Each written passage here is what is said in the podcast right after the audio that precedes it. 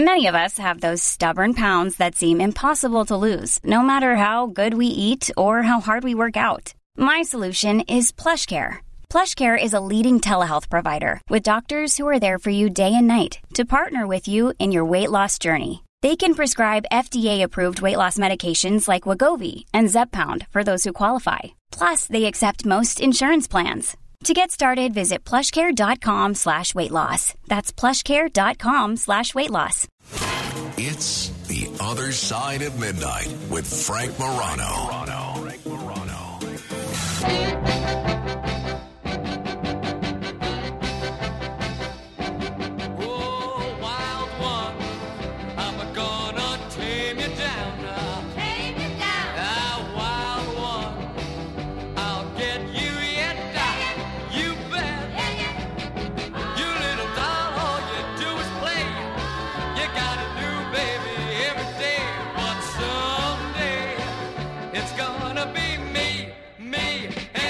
This is The Other Side of Midnight. That is the great uh, Bobby Rydell singing Wild One, in addition to being a great song. And uh, I actually had the privilege of meeting uh, Bobby Rydell. It's featured in uh, the most recent episode of Marvelous Mrs. Maisel that I saw, which I'll tell you about in a little while. It also is probably an apt description for Dave Slinky Bender, who uh, has led a fascinating, fascinating life. Just how fascinating, we'll find out in just a moment.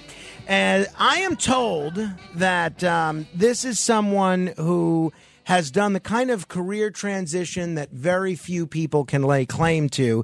Let me welcome in studio Dave Slinky Bender. Do I call you Dave? Slinky is Mr. good. Bender? Slinky. Good to meet you, Frank. Good to meet you. How does one get the nickname Slinky? I can't tell that story on the air. You can't tell a, a, an abridged version or a or a censored version. uh, most kind of mobbed up guys get their nickname committing something that has no statute of limitations. Understood. Got it. Okay. That, okay. That's a fair response. That's w- one way to uh, to get us to to move on. Now, you uh, have been described by some as at one time having been a, a drug dealer to the stars. Is that an apt description? Absolutely. Uh, CEOs of Fortune 500 companies, Grammy winners, Tony winners, uh, you name it. How does one get into dealing drugs? I don't think most people have an aspiration to do it. Um, with me, I was a drug user in college, and I was, I guess, fortunate enough to have access to some very good drugs. So people like, oh, can I buy some? And drug users can be very insistent about wanting good drugs. So you kind of get sucked into it. What kind of drugs are we talking about here? My biggest thing was cocaine. cocaine. Uh, so you were a big cocaine user. People would hear that you had cocaine, and you would just sell it to them. Absolutely. And then um, you you were in college and everything at the time This was after I had graduated from Cornell. from Cornell. What did you study in Cornell? I have a Bachelor of Science in Engineering and a professional Master of Engineering. Wow, uh, both from Cornell. Yes. very very very impressive. So there then came a time that you got involved in the uh, sex business, the, prost- the world of prostitution, right? Yes. Basically, I was living in College Town, and there was this very famous bar called Johnny's Big Red. It's where Vladimir Nabokov wrote Lolita Oh, when he was a visiting professor. And right around the time I graduated, their lease came up. And the landlord just jacked up the rent to something ridiculous. So the owners realized they couldn't make a go of it. So they found, I think they were recent hotel school grads, and they sold them the bar. They very quickly realized that they couldn't make a go of it. Oh my! So they hired a bunch of strippers, and I think they figured that there would be enough backlash from the community that they would get out of their lease. It didn't work. Didn't work. But what did happen is, is at the time, I had six jobs when I was in college, and one of them I was head of the University Union's audio visual squad. So this place was right down the block. I go there and I'm talking to one of the strippers, and she finds out like, "Oh, you have access to all the fraternities, don't you?" Next thing I knew, I was booking strippers at all the. You basically became a pimp. No, this was just booking strippers. Just booking strippers. Okay. So, um, and then did the, did it escalate to anything else or? Sure. Uh, one day I'm in my room and there's a knock on the door, and it's the head of campus security and the county sheriff. I'm like, okay, this is it. I'm being expelled. My career's over before it starts, whatever. No. Apparently, they had a very small town not that far away where they basically ran the town and there was a brothel that they were having issues managing. Well, who's the they? The they that was having issues managing the brothel and ran that town. Um, I don't want to say names, Uh-huh. but it was basically the county sheriff. Gotcha. So the county sheriff was essentially corrupt. Aren't they all? Well, no, no, we got a lot of good sheriffs out there. I'm teasing, but guys. so the county sheriff's basically corrupt. and he, basically the law enforcement agency in that town was all his like nephews and whatever. Gotcha. So they ran that town. Gotcha, gotcha. So next thing I knew, I'm managing this brothel for them. For the county sheriff. Yeah. So, um, is that how you were able to escape a, a pro- pros- uh, prosecution and prison time for the drug dealing and No, no, no. That had that nothing to do with. It. Well, it. so how did you? How did you escape uh, prosecution? Well, look at me. Okay. Okay, yeah.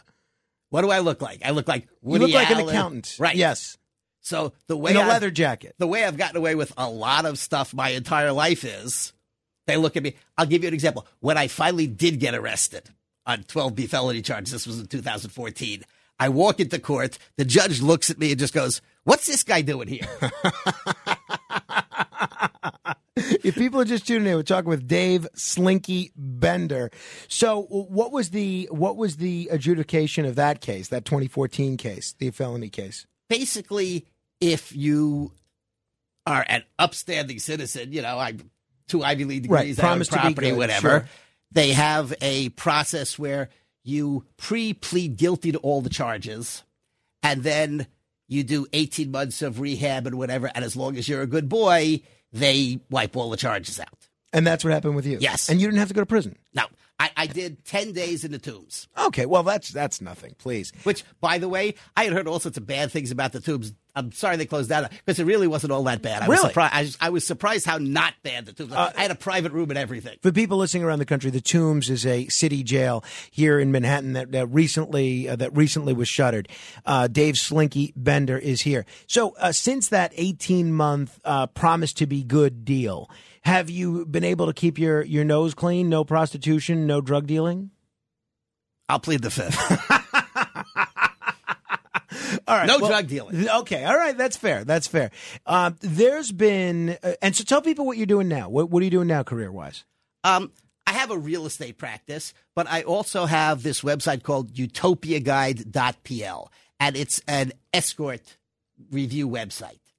And I do things, I promote some parties. Like, for example, if people want to meet me tonight, I'm going to be at the Experience Party at 108 Greenwich Street. And if you want to come and say, I'm here to party with Slinky, you're going to get special treatment. So, what is the website for that? Uh, that the website if people Mine, utopiaguide.pl. Gotcha. So, um, you have been uh, something of a legend in the underground club scene for uh, decades. What is the underground club scene?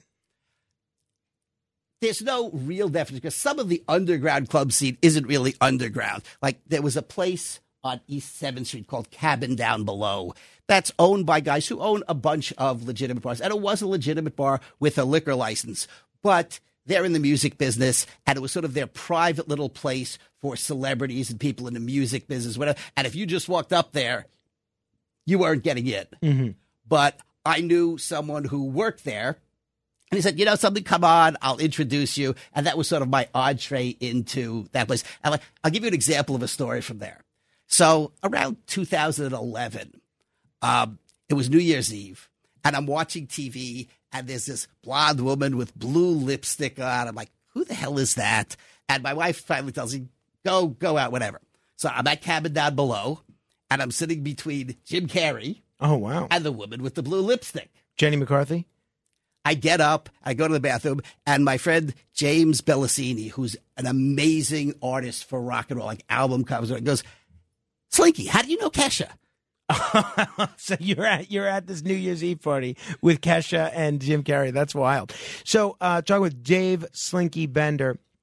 It, in my experience going to, I don't know if underground's the right word, but certainly unauthorized bars, a lot of them would be after hours spots. That because in the places where I was in, they didn't have 24 hour bars like, say, Atlantic City does or Las Vegas does. People didn't want to, or people that work odd hours like me, or folks that wanted to still party after 4 a.m., they didn't want the party to end. And I, you know, I, I got to hang out with uh, the mayor of New York uh, a month or two ago, and that was the only issue that I brought up with him is that I think it's terrible because I know he's a night owl that these bars are all forced to close at 4 a.m. And he said he agreed with me, but then I heard he tells everybody he agrees with them. Uh, I'm curious as to your view from a public policy standpoint. Is is 4 a.m. or 2 a.m. or sometime? Does it make sense to have a closing time? Yes, I think it does make sense to have a closing time because I mean, even though I've been in nightlife, you know, the saying "nothing good happens after midnight." It's true.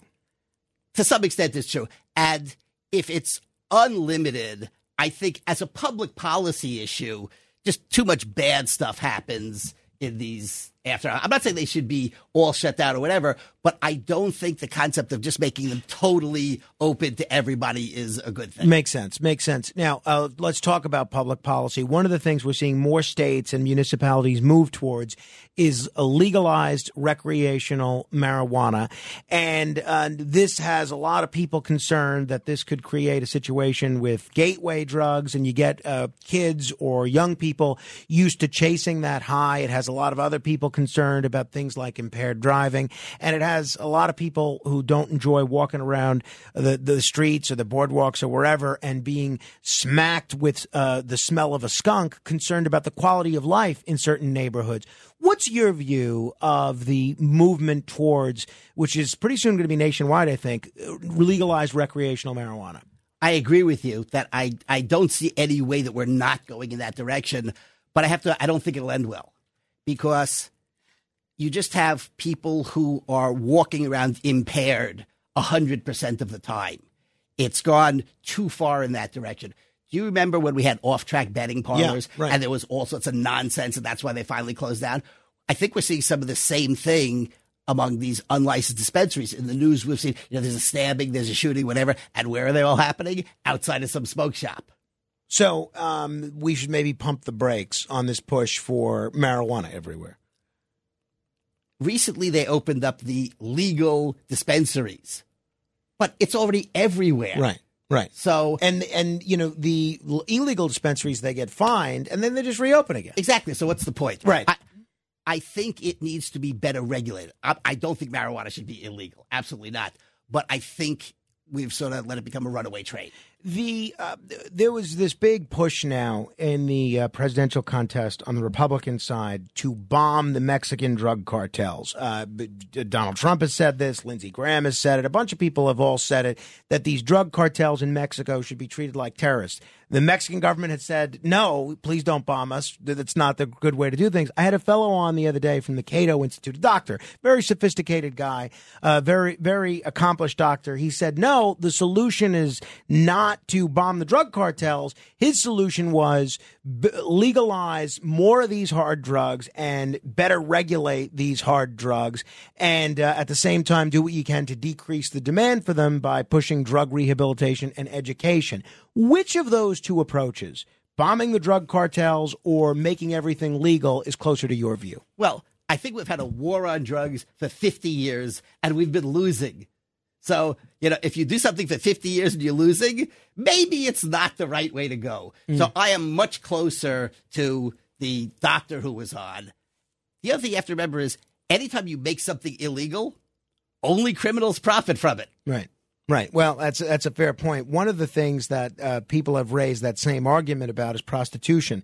There's proposal we're being heard in Nevada right now in the Nevada Talk Radio Network. There are counties in Nevada where uh, prostitution is legal. A lot of people are trying to do that same thing in New York. There's a bill in the legislature now that would do just that. A lot of other states are considering considering similar appro- approaches. They say this would be safer. They say this would keep underage people from getting involved in prostitution, and this would be safer for the sex worker and for the John, and uh, that you're more likely to be able to tax it if it is legal.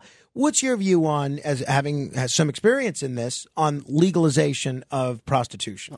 I'm in favor of decriminalization, but I think people think that legalization is a panacea, and I'll give you an example. There was a guy by the name of Dennis Hof who ran the Bunny Ranch, Sure. which maybe is the most famous legal brothel in the history Sure, of the world. I knew him a little bit. Okay, so about 15 years ago, he came to New York with a bevy of his workers, whatever, and he saw this comedy show by my friend Mickey the MILF, who was a sex worker and a madam, whatever. Mm-hmm. And afterwards, we all went to this suite of rooms they had at the Waldorf Astoria.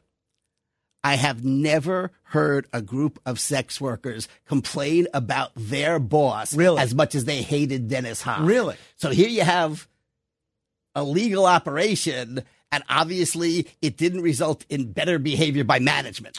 Uh, so when we say decriminalization versus legalization, what does that mean? What does that look like? Um, stop prosecuting, but don't try and make it a government enterprise. Well, that makes uh, that can that makes a lot of sense. When did adding the government to anything result in improvement? Uh, that that is that's fair. Hey, um, w- one thing I want to ask you about before we go. Uh, President Trump was on uh, with uh, John Catsimatidis last night, and he talked about the problems with human trafficking and sex trafficking because of the border situation. Is that real? Is that legitimate? Do you see a lot of problems with human trafficking and sex trafficking because of the porous border? I think we have a conflation of human trafficking and sex trafficking. Human trafficking is a real issue, but the very far right and the very far left try and make it as if all trafficking is sex trafficking. The reality is is a very small percentage. Now look, one trafficked child for sex is not acceptable. But for example, the FBI does an operation every year to find underage sex trafficked people. In 2022, they did 391 operations over two weeks. I think they had thousands of agents. They spent millions of dollars and they identified 80 potential victims. Where if you see the figures that are thrown out, they claim that between 100,000 and 300,000 children are sex trafficked in the United States. Well, they only found 80, 80. potential Right. victims. So I think that if you look at the human trafficking issue, it's much more prevalent in the restaurant industry. Like every time you call and have food delivered, I guarantee you there are people in that chain who have been trafficked. Uh, th- that's uh, an interesting thing to keep in mind. Slinky, uh, enjoy talking to you. You're a fascinating guy. I'd love to have you come back and do an interview on my Racket Report podcast. We could talk about some mob stuff and some other things. Thank you very much. Thanks for having me, Frank. Dave Slinky Bender, uh, if you want to comment on any portion of our conversation, you're welcome to do so. 800 848 9222. That's 800 848 9222. This is The Other Side of Midnight. Straight ahead. The other side of midnight. Midnight.